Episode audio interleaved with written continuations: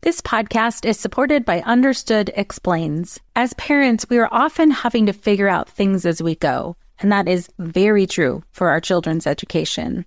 And to help you out, I want to tell you about a podcast called Understood Explains. This season is hosted by teacher and special education expert Juliana Urtubey, and she discusses all the things you'd want to know about individual education plans, or IEPs, what they are, why they're needed, who benefits from them, and what to expect when you have meetings with teachers. I could have really used this podcast when my son had an IEP for speech when he was six. I was overwhelmed trying to understand the process and what everything meant. The episode on Understood Explains Does My Child Need an IEP? was the kind of info that would have really helped me get the most out of the educational support of the IEP for my son. And if you need that kind of support, I really recommend this podcast. To listen to Understood Explains, search for Understood Explains in your podcast app. That's Understood Explains.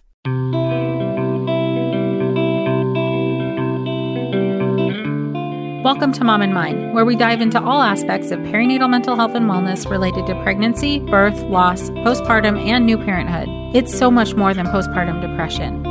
We raise the volume on all of these topics in the hopes that someday everyone will have the support and info that they deserve before they need it. Please note this podcast is not a replacement for treatment by a professional or professional training.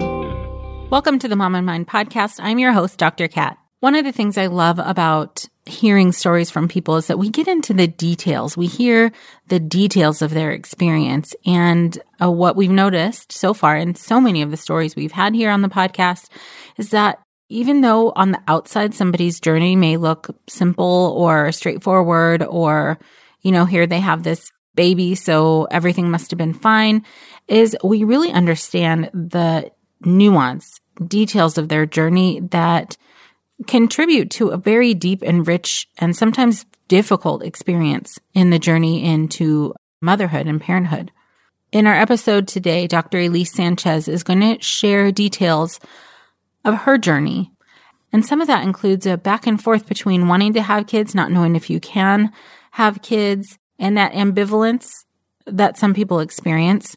Also, how her commitment to herself and the therapeutic process has her going to therapy to help her through the thinking process and the feeling process of many life transitions, pressure from providers and family members and society in general, how that shapes how we feel and decisions that we make, and ultimately honoring your experience, even if it was way more difficult than you anticipated, and being able to integrate all of that into your life, and very specifically for Elise into her profession as well. There's just no way that the experiences in our life don't shape us in significant ways. And for many of our guests on this podcast, we get to hear how those journeys have impacted their lives and or their careers. Dr. Elise Sanchez is a licensed clinical psychologist, speaker, coach, and educator. She lives in California with her husband and one and a half year old. She provides coaching, mentoring, and consultation regarding life transitions, education, sexuality, love, friendship, mental health, diversity, equity, and inclusion. Dr. Sanchez is the founder of Speak the Secret, an online platform created to provide community, connection, and collaboration with people who have a passion for growth and healing. As a new mom, Dr. Sanchez realized there was a long way to go in her healing journey. She aspires to help everyone she meets feel seen, heard, and understood, empowering others to use their voice and share stories of strength, resilience, and hope is her mission. Let's meet Dr. Elise Sanchez. Welcome, Elise. Thank you so much for being with us. Hi, thank you for having me. I'm excited to be here. Awesome. I am excited as well and really happy that you're going to share your story with us and some of your perspective also as a as a mom and a professional which I, I know a lot of our, our listeners will really resonate with. So I invite you to start wherever you'd like. Okay. So let's see. I have been with my husband going on 11 years now, married for six. We always knew we wanted to have kids, but we met while I was starting grad school. And my plan, or so I thought, was to have kids right away when I finished my doctorate degree. Once that time came, I realized that I liked having time and mm-hmm. that we never really had time alone together. So we decided, okay, let's wait two years. Two years came and went. okay, two more years. Two years came mm-hmm. and went. Then we kind of even went through a phase where we were traveling and having so much fun that we were like, you know what? I think we're okay not having kids. And I actually had like a little scare. I had this doctor that wasn't so great who actually told me that I wasn't going to be able to have kids. Oh gosh. And yeah, that was fun. So mm-hmm. there was issues with like my hormone levels and mm-hmm. she just obviously didn't know what she was doing. I didn't have my regular doctor at the time because I had just changed jobs. So I had different insurance and it was just uh, awful. So I kind of, you know, started coping with that and was like, well, what if that is true? And then I started telling myself that I didn't want kids because mm-hmm. I was just so afraid. What if I can't have them? I don't, right. you know, protecting mm-hmm. my ego and all of that. I didn't want to expose myself to too much pain if that were true. And my husband was, I knew he wasn't on board, but he was kind of just like, whatever you want at that time. And mm-hmm. so we had a little phase where we were like, we don't even want kids. But I went back to therapy, was working on some stuff, and, you know, knew that deep down that's not what I wanted. And I was ready to, you know, take that risk. And I felt like I needed to just go back to my regular doctor that I had always been with and, you know, get off of birth control and just kind of let my system regulate itself. Right. So we did that for about a year. My doctor was like, no, that lady didn't know what she was talking about. you were on birth control, so your hormone levels are different and, you know, all that stuff. And we decided we were going to try. So mm-hmm. we went on one last trip. That was our, our thing. Like, we'll go on one last big vacation and then we're going to start trying to have a baby. Mm-hmm. Still was not ready but in a mm-hmm. month, I was pregnant. Yes, so it happened very fast. We were very blessed. I was not expecting it to happen that quick because in my mind, I still had like, well, I'm older, mm-hmm. you know, things aren't going to work out the way that I want it to. And, you know, who knows what's going to happen. I was expecting it to take some time. Sure. We were excited.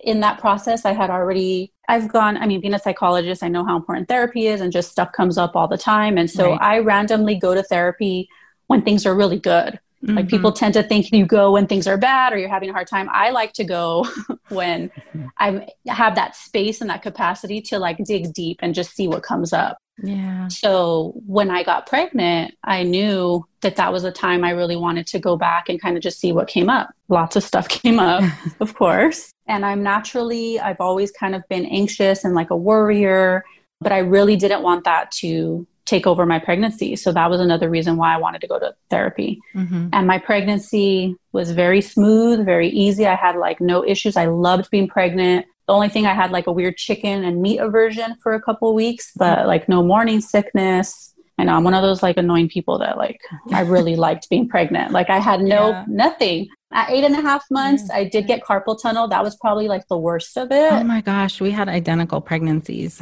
Really? yeah, oh. yeah. Like I loved yeah, it until the was, end. Yeah, that was awful. But everything mm-hmm. else was fine. Like I started getting some sciatic in the beginning. I went to my mm-hmm. chiropractor. He took care of that. And so yeah, I didn't have anything. It was just and I loved being pregnant. I felt so connected to her and mm-hmm. we found out her gender I think pretty early. I think I was maybe three or four months pregnant. Mm-hmm. So then mm-hmm. that's when it kind of like started sinking in more, like, you know, when you start seeing the ultrasounds and everything. Yeah. But yeah, I mean, as far as society says, we did everything the right way. You know, I was with him for a long time before. We traveled, we, you know, did all this stuff together on our own and together before we decided to get married and then we bought our house had the baby you know all those things all those steps and check boxes whatever people say mm-hmm. so my labor and delivery too was pretty good.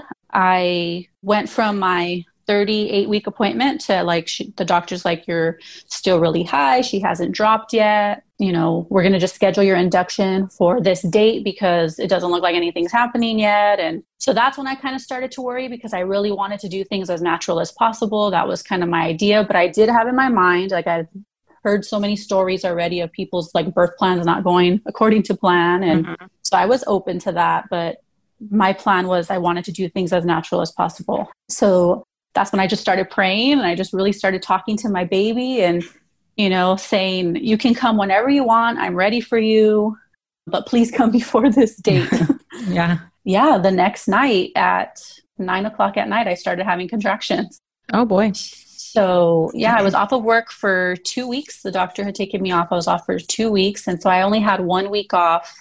And I was like doing all this self care stuff though. Like I was getting massages and, you know, doing my nails, like all these, like my last things that I, mm-hmm. you know, knew I wouldn't get to do for a while. Um, so I don't know if like all of that relaxation and everything is what mm. kind of triggered. Who knows? But mm-hmm. it was literally like out of nowhere. Like that night from the doctor, I started feeling like a weird pain in my hips, but it only came like maybe two or three times, like randomly throughout the day and night. But yeah, the next night started having contractions. I labored pretty much all on my own here at home. I do have a really high pain tolerance, so I want to say mm. that part. So mm. I I got in the tub. Well, actually, first, I have a friend who has three kids, and she told me, and it's so weird. We always like kind of sense each other. And so she just texts me, like, Hey, how are you doing? How was your appointment? And I was like, I think I'm having contractions. And it was like literally, she texted me at the time that it was happening. Amazing. So she was, yeah. So she was like, Oh my God, don't let it go away. Like, you know, I know it sounds weird, but just walk and like stay active. And so I did. I ate some jello and I went on the treadmill for like 40 minutes and I was just walking and I hadn't walked much of my pregnancy at all. I was just kind of like letting things happen on their own. But yeah, they started coming more often. They started getting stronger. Like I was like, I'm not going to be able to sleep like this. I felt like they were stronger laying down and I was having a lot of back labor. Mm. So put the heating pad on my back and the tub was the best thing like taking a warm bath. Like i was able to deal with the pain more in there. So then i got out of the tub talking to my husband and you know i was like you can just go to bed. Like you can't really help me with this right now. And so like he was trying to be helpful and but it was there was really nothing he could do. So i tried relaxing again. I tried getting back in bed and i couldn't so i got back in the tub later and i have one of those apps that you know kind of counts everything for you. So i was like timing everything. And at one point it's like call 911 like go to the hospital because they oh, were like gosh. two three minutes apart. And so I, I woke up my husband and i called the doctor and but the same thing like from what i remembered from like my classes and what i read they were like no it should be pretty intense. We're like you can't really talk you can't walk. And she's like oh it's your first baby so and i got told that a lot for everything which was so annoying. Okay yeah. like i you're just dismissed for everything because you're a first time mom so you mm, don't yeah. know anything you're talking about. That's rough. Um yeah so she's like you could be like this for days or weeks. And i was like what So she's like, yeah, just relax at home. If you're not that uncomfortable, stay there as long as you can. So they started getting a lot more uncomfortable. And so I'm like, well, I know the tub worked. Let me get on the tub again. So I took another bath. My husband was like kind of awake, but, you know, went back to the room because I told him, well, she said stay here if I'm still not like super uncomfortable. Well, in the tub, I started shivering. Oh. like I got like the chills. Yeah and then I had to go to the restroom. I got this urge to go to the restroom, and mm-hmm. I did mm-hmm. go to the restroom, but I went back in the tub, and I'm like, maybe I'm cold. I've been in here for a while, so I turned on the water, but that's never happened, and I knew right. I was just in denial. and I'm in there shivering, and I'm like, okay, now is time. Something's happening. Like mm-hmm. my body is saying we need to go. Yeah. So good thing the hospital is literally like a five minute drive from here. So we got in the car, went to the hospital. We were already checked in and everything. We get there and they're still like, oh, you're a first time mom. Like you're, you're fine. And I wasn't in there like screaming or I right. don't know. So they just like totally ignored me. Whoa. So then they, yeah, they give me a cup and they're like, okay, well, just go pee in this cup and then we'll get your room ready for you to get triaged. Go to the restroom and I cannot go pee. Like I'm trying and I felt like I had to go and I'm mm. like, nothing's coming out. And so when I move the cup, there's like little tiny drops of blood in it. Mm. And so my husband like freaks out, of course, because he hates mm-hmm. blood and runs to them like she's bleeding and she can't go pee. So they're like, okay. Then they start kind of like, okay, let's hurry it up a little bit. And they finally take me to the triage room. So all of this is a matter of maybe, I don't know, 20 minutes. It's pretty fast. They actually did finally get me in there. Okay. And but the same thing, another nurse kind of comes in and like, "Oh, it's your first baby. Like, did your water break?" And I'm like, "No, I don't think so, but I was in the tub, so I don't know. Like, would I be able to tell?" Literally as I'm saying that, shh, my water breaks. so then that's when I kind of panic and I start crying and I'm like, "Oh my god." She's like, "Sweetie, it's okay. Like, take a deep breath. This is what you want to happen." But that's when I was like, "Oh my god, I'm really going to have a baby right now." Because oh, I think yeah. that whole time I was even convincing myself, like, I'm a first time mom. Like, mm-hmm. I don't mm-hmm. think it's going to mm-hmm. happen this fast. Mm-hmm. You know, people ex- described it as like the worst pain of your life. And, you know, and like, yeah, it wasn't, you know, a party. Like, I don't want to go through that every day, but I was expecting it to be so much worse. Right. So then she finally checks me once my water breaks and she's like, oh, you're stained. She's like, you're seven centimeters dilated. So they like, yeah, it was just fast. And then yeah. I'm like, oh my God, seven centimeters. And it gets a little more intense after my water breaks. And so they start rolling me to the room. They're trying to like like I'm not even dressing yet. Like she's still trying to have me like get hooked up to the monitors, all that whatever they yeah. do. And then a team comes in and so I didn't even get to meet any of them. It was so fast and they're like putting me onto this other bed and that's when they asked me if I wanted the epidural. And it was painful then at that point and I wanted to say yes just because they offered it, but then I'm like I stopped and thought about it. I'm like I'm already at 7. Mm-hmm. And this is happening fast and I wanted to do it natural, so I was like, "No, I'm okay."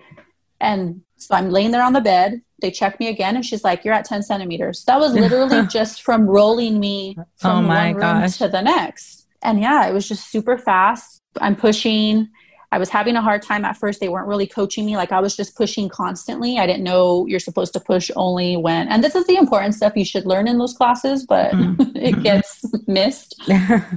There's a lot to know, a lot to remember. I mean, so like, much. Yeah. yeah. yeah. I mean, yeah, I probably was covered and I missed it. Who knows? But yeah, I didn't know that. So I'm just pushing all the time, thinking like the more I push, the faster I get her out. And finally, one nurse sees and she's like, What if, let me bring a mirror over here. Maybe if you can see, you know, and then she, that's when she told me only push when you have the contractions. That's when we want you to push. Mm. So then I was able to, okay, kind of understand what I was supposed to be doing. And then something really stuck with me during that time. I remember another nurse saying, she's like, I know it feels counterintuitive, but you want to like lean into the pain. Mm-hmm. And she's like, You're safe. You're, this is what your body's supposed to do. And that was kind of already like my affirmation. That's how I dealt with the pain so much. Like, mm-hmm. I was really just like, This is what my body was meant to do. Like, my body knows what to do. And it was so weird because, like, when I was, contracting at home like yeah i would just get like on all fours or like mm-hmm. and i wasn't doing it like i literally was just listening to my body and it was doing it all for me. That's awesome. Um, yeah, it was so amazing. Like it was like the most like spiritual like mm-hmm. feeling I ever had. Awesome. And yeah, while I'm pushing, then they see that she's not really coming out. Like you could see once the contraction is over, she kind of would like go back in. So then that's when the doctor or the nurse was like, I know you wanted to do everything as natural as possible, but if I just gave you a little snip, I could have had her out three pushes ago. and I'm like, okay, well, let me try one more time because that's just how I am. And, and if she doesn't come out, then okay. So yeah, same thing. Tried again. She didn't come out, and I totally just saw her like pop back in. So yeah, I agreed. She did a little snip. One more push, she was out, and it was just amazing. Like right when I saw her, like I recognized her face. Like I just, Aww. I was like, oh my god, you have my crying face, and it was so beautiful. And she just, oh, it, I can't even describe the feeling, but it was it was amazing just seeing her finally and and I, I, think my first words were like oh my gosh she's so tiny because mm-hmm. like all of that work and i was expecting right. like this big old baby but she was like only six pounds and like so tiny yeah so it was just amazing and i felt super connected to her immediately like they put her on my chest mm-hmm. and and that was probably the worst part i mean everyone listening i guess has had a baby or they're getting ready to so i'm just going to say it but that was the worst part was not having the drugs and the aftermath because she did do that little snip and then mm-hmm. i don't know if it's from all the pushing that i was doing when i wasn't supposed to be or them not coaching me right and like mm-hmm. i pushed too much for too long that i i tore internally too oh no yeah yeah so she's like okay we need to call the surgeon in here uh, what she degree tear in. did you have they didn't even tell me mm. i don't even know to be honest mm-hmm. but they and then they kept trying to give me drugs and i was like i'm okay. Let me you know just get the stitches and be done with it. But i eventually gave in because like that doctor came in and just started stitching. She didn't look me in the face. She didn't introduce nothing. Like mm. it was awful. So all my trauma was from the aftermath like oh gosh. from that point on like f- once i delivered my baby. You like you got yeah. to have that beautiful moment with her after being born and then all the, the difficulty started? Yes. Yeah. Because okay. it was immediately. quickly. Yeah. Mm-hmm. Yeah. Like she literally came in and just start, and the, the nurse had to be like, wait, wait, wait. She didn't get an epidural or anything. And oh. the doctor's like, oh, you should have told me that. Like, oh you God. didn't even ask. Like, you didn't even enter, like, she, nothing. She didn't say a word, walked in and just, I mean, it was like five in the morning, but dude. right. Right. so, yeah. So that I eventually, and it took an hour for them to, she was down there for an hour and so that just kind of like ruined the moment for me. Like I had to give yeah. my baby to my husband because I'm like, I'm in pain now, oh, you know, and like all the trauma from giving birth was starting to set in. They're pushing on your uterus and mm-hmm. they're scraping in there and doing all this stuff. And it was awful. Yeah. So it was really bad. But aside from that, then once that got done, you know, I hemorrhaged a little bit and they had to give me Pitocin. And I mean, from my research and stuff I've done, I know that that's really highly linked to like postpartum and throwing your hormones and everything off. So I don't know if that had to do with it, but, and they didn't ask me about that. They just gave it to me because I, I passed out going to the restroom. Oh, no. Mm-hmm. I passed out twice because I was bleeding so much. But then, Gosh. yeah. This podcast is supported by Starglow Media's Mysteries About True Histories. From the creators of the hit top ranking kids educational podcast in the world, Who Smarted, the Emmy nominated Nat Geo Disney Plus's Brain Games and Netflix's Brainchild, comes Mysteries About True Histories, affectionately known as MATH, or math, in which kids ages six and up can hear humorous and educational stories that follow two best friends, Max and Molly, while they go on adventures through time solving puzzles, hidden equations, talking about history, and making learning cool. Episodes transport listeners to moments in history like Pythagoras' ancient Greece, the era of the Aztecs, Sir Isaac Newton's England, and more.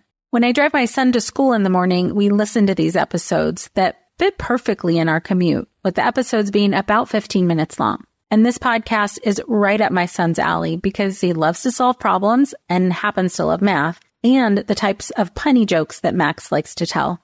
So tune in to Mysteries About True Histories with your kids. You can follow and listen on Apple Podcasts or wherever you get your pods. Hey there, I'm Debbie Reber, the founder of Tilt Parenting and the author of the book Differently Wired. The mission of Tilt is to change the way neurodivergence, whether that's having a learning disability, having ADHD, being gifted, autistic, or some combination of all of the above, is perceived and experienced so differently wired kids and the parents like us raising them can truly thrive. On the Tilt Parenting podcast, I get to talk with authors, therapists, educators, and parenting experts who are committed to this mission. I ask the questions my listeners are most curious about when it comes to supporting our kids. And in turn, my guests share strategies for challenges, out of the box ideas for navigating school, best practices for therapies, tips for advocating, and so many thoughtful insights on what it really takes to help our kids grow up feeling seen and respected so they can create awesome lives for themselves. I know that raising a differently wired kid can feel overwhelming and isolating, but I promise you, you are not alone, and it can feel so much better. If you're on this parenting journey, come listen to Tilt Parenting. Together, we can shift this paradigm and show up for our exceptional kids with hope, possibility and joy. I mean, I mean you must at that point too, like you must be exhausted. But you, you've been uh, quick labors, you, you know, even if they're you know quick, they're still exhausting. Yeah, well, I was exhausted. Yeah, and I mean, and it's still, it's. I think it's more intense because it was just mm-hmm. so quick and so yeah. fast. Yep for my body to process that all overnight because mm-hmm. yeah the whole process was like eight hours from when i started my contractions to when i had her wow yep but that was all throughout the night so breastfeeding right away she latched. Things were good. She nursed for about 45 minutes an hour. But yeah i don't remember that moment much because it was right after everything. And then they did finally give me i don't even know what they gave me something crazy strong that they probably didn't have to give me fentanyl or something. Yeah so i was like half asleep and trying to nurse. And and then we had visitors right away. Like i had visitors the whole two days I was there. Oh, yeah. So, my boundary with my husband, I had told him, like, I don't want any visitors when we get back home for two weeks. Like, I want to just mm-hmm. breastfeed and bond and, like, us just be together and, like, you know, adapt to our new life. And, and that was hard at first because people don't do well with boundaries. Like, people were offended. like, why can't we yeah. come see the baby? And so that just made everybody come and see us in the hospital. So, I literally oh, got wow. no rest in mm-hmm. the hospital. yeah. Um, but hospitals yeah. are really not restful places. They're, they're oh no, they're every hour, two hours, three hours. Yes, uh, yes, stuff, so, which is fine. I mean, it's their job; it's part of safety. But you are not sleeping. yeah, I wasn't, and so I begged to stay for another day, and mm-hmm. I stayed for two days. And so that second day, I did get a little more rest, and we had less visitors but yeah, so I come home, we bring the baby home, and the breastfeeding is not going well at that point. Um, in the hospital, I had like two lactation nurses come. They said her latch great, everything looked great, but I felt that it wasn't. Mm-hmm. But I'm like, well, what do I know? I've never nursed before. I don't know what it's supposed to feel like. And I heard people say it hurts at first. So I just like, okay, they're the experts. They're saying she's good. So I guess it's fine.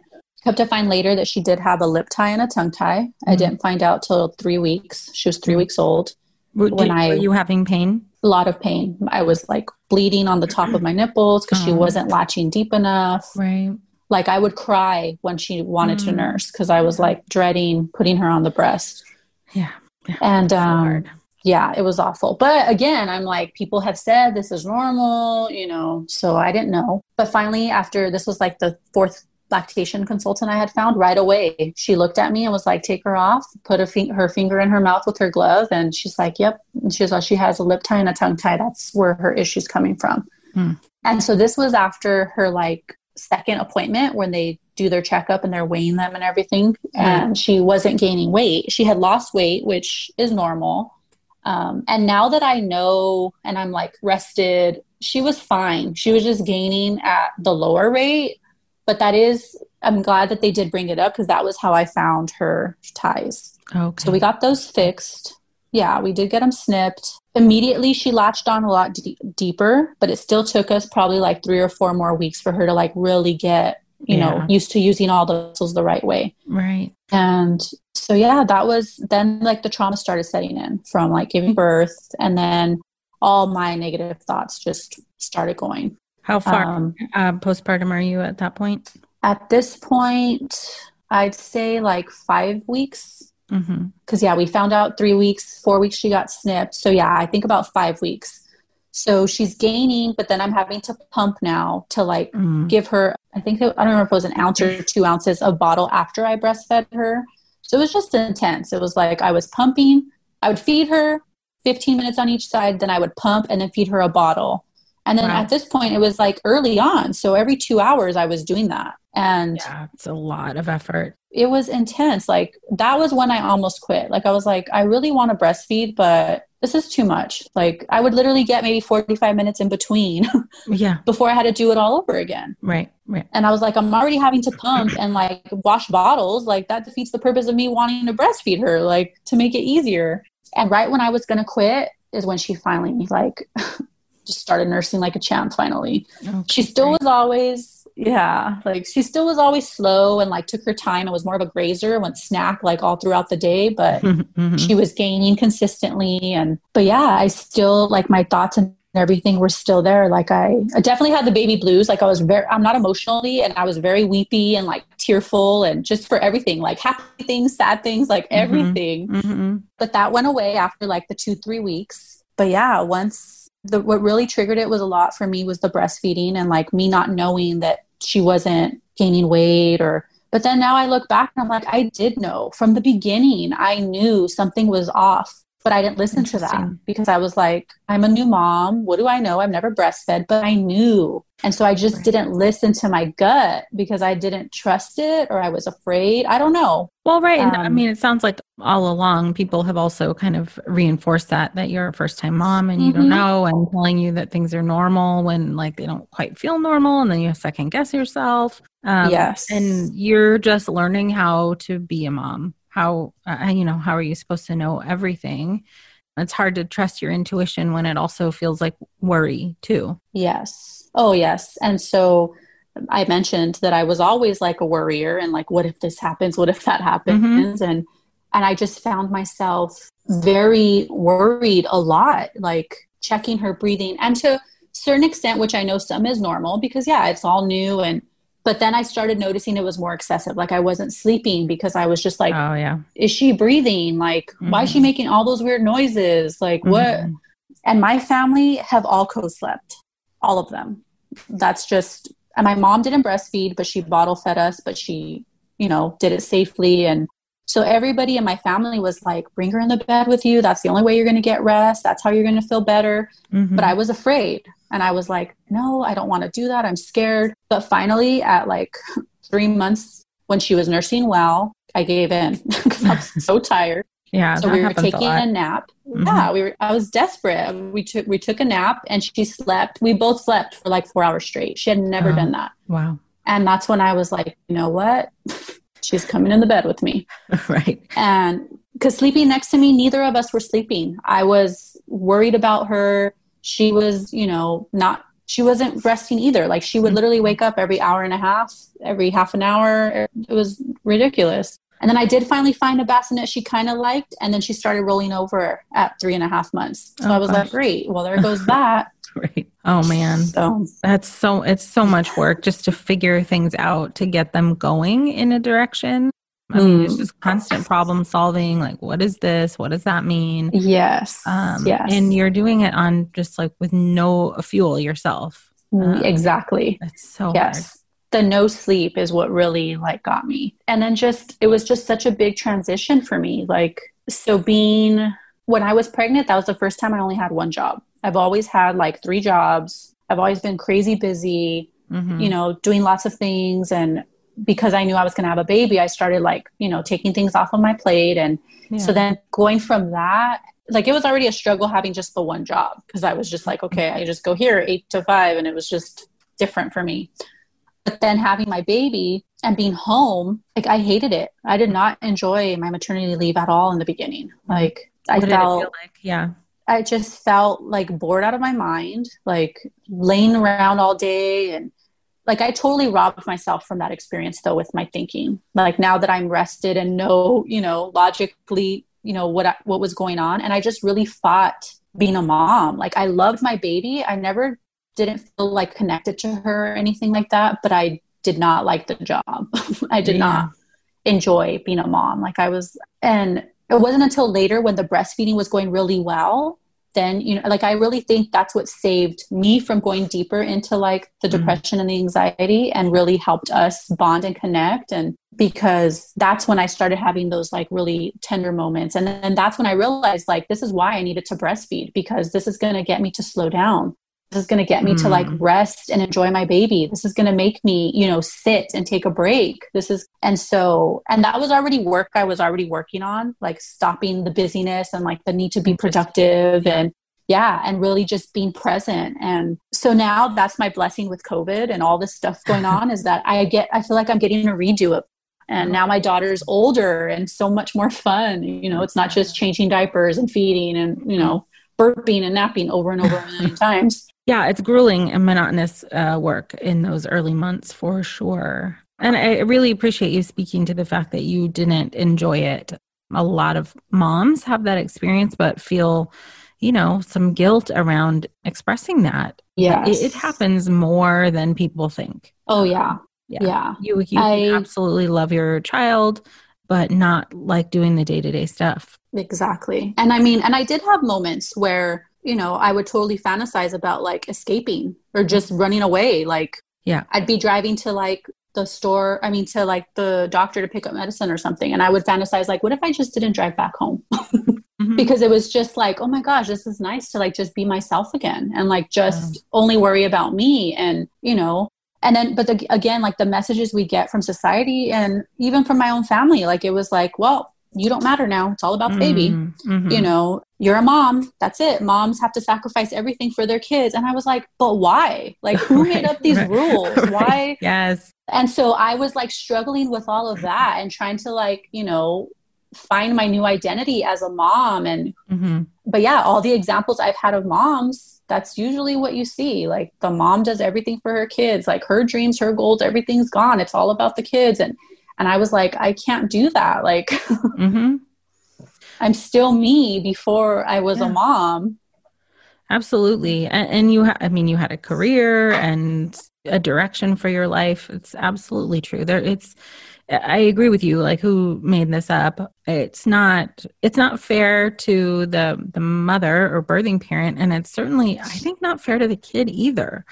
To have a parent who doesn't have their own you know sense of themselves um yes. yeah it's yeah. it's hard. And that's why i wanted to like talk about like the the right time because yeah people were like oh but you did it the right way. You should be happy. And right. and so all those like shoulds of and so i started opening up about it. I remember when i first admitted it because i think i was like i was ashamed and i was hiding it for maybe two weeks. I would i would cry when they'd give me a break to go take a nap mm. or when i was in the shower. Mm. like i would just cry and i was like why did I want this? Like, this mm. is awful. Like, I don't feel good. Like, I'm not enjoying this. Like, yeah, you know, it, it just, it's not, you know, this joyful, awesome experience like people talked about. And right. so I just started feeling like maybe it's me. Like maybe I'm not meant to be a mom. Maybe I, you know, like all those things started going mm-hmm. through my mm-hmm. mind. And then I have like young cousins who had kids young and I'm like, and they had multiple kids with no help. They made it look so easy. And I'm over here with all this help and support and like I'm dying. yeah. Yeah. Yep. And so I remember the first time I told my mom, I said that I wanted to give her back. mm-hmm. And I will never forget the look on my mom's face. Like I burst into tears because I was like, Your face just said it all. Like, this is why I didn't want to say it. But my mom later explained to me, like once we were able to talk about it, she's like, it's because I had no idea you felt that way. Like you hit it so well. Like yeah. none of us even knew you were struggling. And I know that's super common. And yep. this is really why I wanted to come on here and talk about it because I even talked about it with my OB. And she's like, I'm an OB. And when I had my first kid, she's like, all that logic goes out the window. Like you right. don't know what you're doing. Right. And it's so different when it's your own baby and you're so vulnerable and it's all new to you like you can be educated you can be it doesn't matter like mm-hmm. you could do it the right way you know i'm putting my fingers in quotes like no it's you can't ever be ready like it's different for everyone and and i really felt cheated that like how come no one talks about how hard it is after you have a baby right. like it's all about preparing and it's all about you know prenatal and pregnancy and everything, you know, all the checkups before. And then after, it's just like, okay, come in six weeks and good luck to you. right. I mean, this is one of, if not the most major changes of your life, is to now all of a sudden be responsible for another human. Um, yes. who's completely dependent on you, and there there is no, um, you know, well, maybe there is a little bit more now, but there's not a lot of talk about this or preparation for uh, for having a newborn and what you go through as a person, the transition that you exactly and your evolution into this new role. Yes, like, yes. Well, you wanted this, so here you go. Exactly. Yeah, and then it's like and then I would feel guilty and go even further. Like I was so blessed to get pregnant so fast, and people want this so bad. Like be grateful, and I would make mm-hmm. myself feel like crap mm-hmm. even more. Right, right, right. So once I started going down that hole, like it was just negative all the time. And then I found myself, the more I tried to control, the more out of control I felt. But it was just really me pushing against and resisting being a mom. So mm-hmm. once I just let all of that crap go and was like, and so I mentioned Matrescence when I put it in my bio and stuff because no one talks about like the birth of a mom. Like you're also being born and you matter too, even though society really like erases all of that. Like it's just, you know, it does become solely focused on the baby, but the baby is you. Like you made that. right. Turn um, right. Yeah. So mm-hmm. I really just started like, I don't even know what triggered it for me. I know a big part of it was once the breastfeeding was gone and I started getting more sleep, then that's when I was able to like think more clearly. And yeah, that's I was really, part. yeah, the sleep makes you n- nuts. Like mm-hmm. not sleeping, oh my gosh.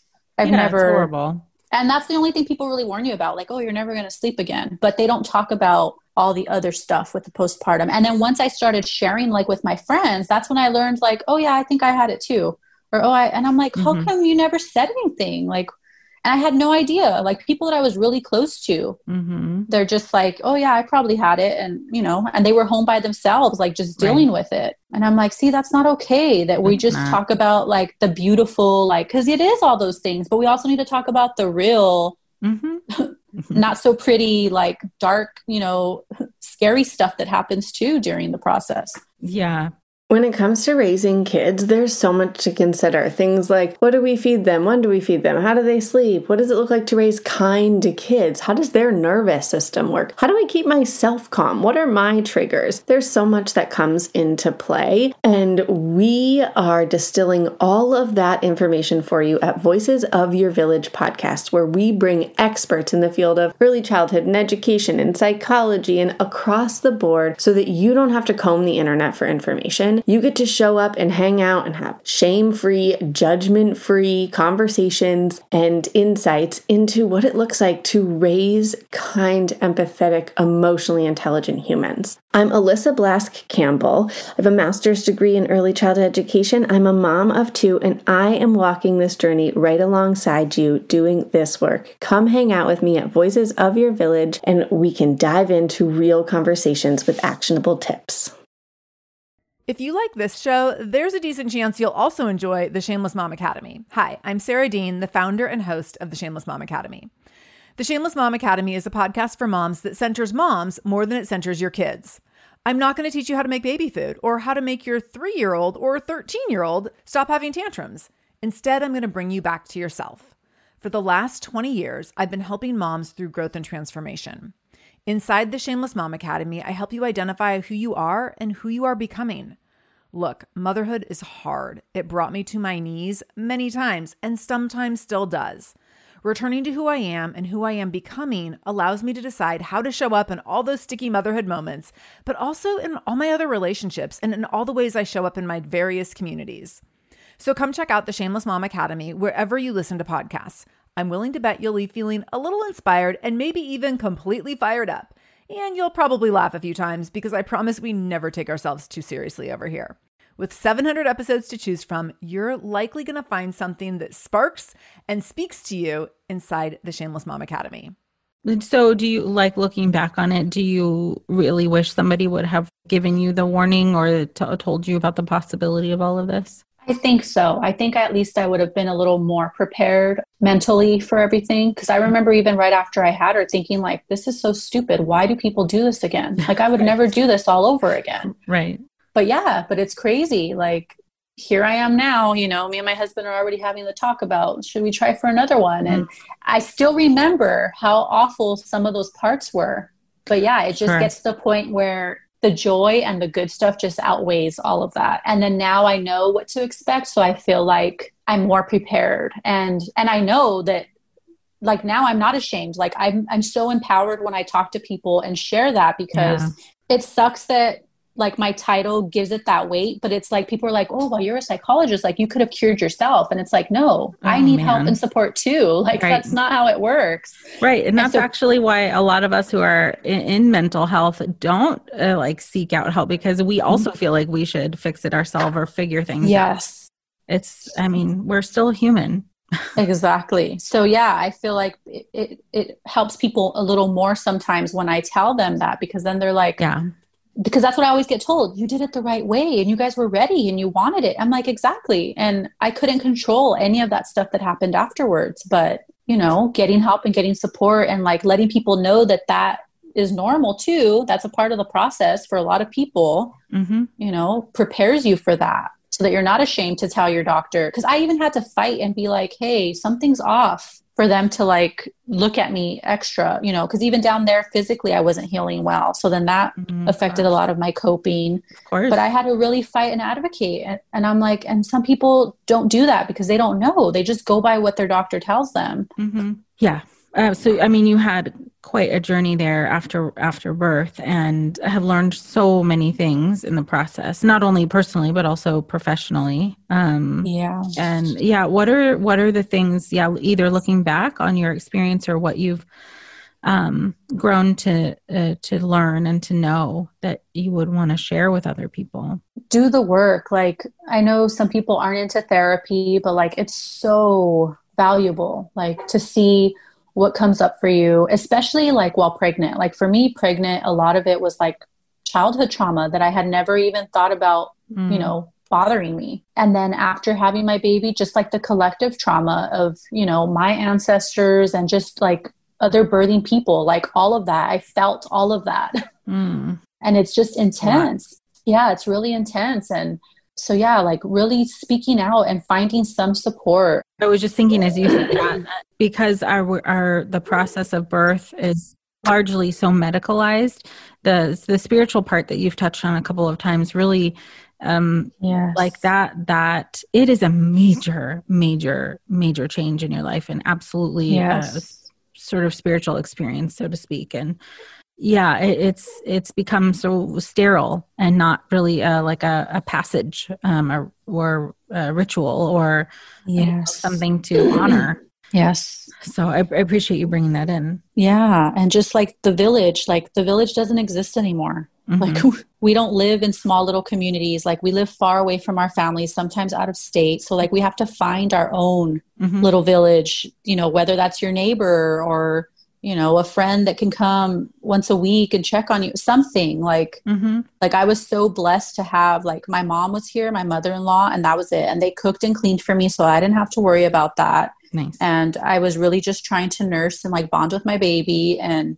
you know, adjust to like home life with my husband and my kid. And so, yeah, it's, it's just really like get help, get support, talk to people that you feel comfortable with. And if you don't have that, like, you know, Postpartum Support International and all these organizations that have like those hotlines and groups and Mm-hmm. just something because, and especially being virtual, because I remember being really overwhelmed having to go anywhere those Oh, early yeah. days. For sure. Yeah. So, but yeah, finding that community in some sense, creating it for yourself if you don't have it, because it makes such a big difference. Um, and how long for you? And, and maybe you're still in the process, but how long for you did it feel like you it took to kind of get back to yourself? Oh my gosh, like a year. Mhm. Yeah. like a year. Like I feel like the healing physically took a really, really long time. And then, yeah, just like having the strength and energy to like start doing other things like I used to. Like I just didn't have the the brain capacity. Like, yeah, it took a, a, a while, and it is still a process because I'm still always trying to like incorporate, you know, being a professional, being a mom, being a wife, you know, all the different roles that I have, and Mhm. Trying to like keep that balance. Yeah, I mean that's important to remember too that it's it's a process. It's not like you, you know, you reach some mountaintop and you stay there forever. Yes. Uh right. Things like pandemics really throw a Oh. wrench into all of it and you have to refigure exactly. reconfigure everything. everything and even that i will add with that too i did start to feel confident i'd be like oh my god i got this everything's so good and then she would change so Mhm. once i let that go and was like stop trying to like she's not a robot like just once i was really just like literally being present like being Mm. present one thing at a time enjoying the moment like not letting yourself be robbed of that joy you know with all your negative thinking or busyness in your mind and like really just once i did that it was like oh i'm gonna take a nap with her like i'm gonna you know i really just started enjoying the process once i stopped trying to control stop trying to plan stop you know and just was like i have a baby now like if something starts at two o'clock and i don't get there until five sorry Mhm, right. you know right. like i was just like that pressure was just unnecessary and just made me you know yeah. it was just harder to deal with so Absolutely. Yeah, I hope everybody really just- hears that. being present being grounded like enjoying your baby like smell them like take them in you know all of that enjoying as much as you can but also being mindful that the other stuff that comes up is totally normal and just reaching out when you need that extra support or when Right. you're not feeling it that day like take a break Yeah, right. I mean, that's that. Uh, like you said, it's a mindful um, being in the present moment. You're just kind of checking with yourself. What do you know? On some level, what do I need today? What is happening right now? Yes. with that versus that worry thought and and worry brain that goes way out into the future and is trying to Mhm. manage everything under the sun. It, yeah, I think if we all could do that for ourselves, what you figured out how to do and use it. I mean, it sounds like you really used once once you got some of your like clarity back, used this transition into motherhood as a way to learn a new kind of skill set for yourself, learn a new way to be in the world in a way Yes. that is more sustainable than even uh, how you maybe had been before. Yes. Yeah. Like the final like bit of healing I felt like I needed to do, like my having a baby forced me to do it. Right. Man, it was really letting go Yeah. and surrendering to Right. all of those things that I used to try to do. right. That's really powerful. Yeah. Yeah. And it can be life changing in so many positive ways. Um, Mhm. Well, once you're out of like the, the, that sort of chaos mode of the first several months with no sleep. yeah um, survival mode. right. For sure. I tell people you're in the trenches in those first few weeks, but yeah, once that passes, like I think the two month mark for me was once she was more social, like Mhm. smiling, joyful, then that's when it's like, oh, this is why I'm doing all this. right. Right. But yeah. Well, thank you so much for bringing in your story and your experience and your expertise and weaving that in together for us. It's really, really helpful for everyone listening and insightful. And if there's any any last thing you'd like to leave with the listeners, please go ahead. Yeah. So for me, like giving birth and becoming a mom, I feel like just really humbled me and reminded me that we're all human and like you're just so raw, so vulnerable, so sensitive during that time that we're all in this together. Like that's what really like it just really reminded me. And it really just gave me such an appreciation for people that have kids and how strong and powerful and amazing they are and like mm-hmm. how we do the impossible literally every day. and we just don't give ourselves credit for it. And we really need to start because we work like we don't have kids. We have kids like we don't work. And it's just crazy. Like that needs to stop. Like we're people that have all these different jobs and duties and roles. And like we're doing all of it. Like women people that birth children we literally are the ones that are ruling the world so awesome we yes. need to remember that yes oh well thank you for that and sending out that empowerment to everyone and Thank you so much for being with us today. Yes, thank you for having me. Thank you again, Dr. Sanchez, for coming on and sharing your story and helping us have another bit of perspective on the journey into parenthood. If you would like to get connected with her, you can find all of Dr. Sanchez's social media links in our show notes. And you can find her on Instagram, Dr. Lee Sanchez, and you can find her on Facebook, Mom Lives Matter. As usual, if there is any part of this story that resonates for you or that you think resonates for somebody in your circle, please do share it with them. The more we share, the more we know that we are all not alone and that there is a possibility for healing. If you're new to the Mom and Mind podcast, please do subscribe so that you can get every episode downloaded directly to you as soon as it comes out. And come follow us on Instagram or Facebook. Thanks for joining us. Until next time.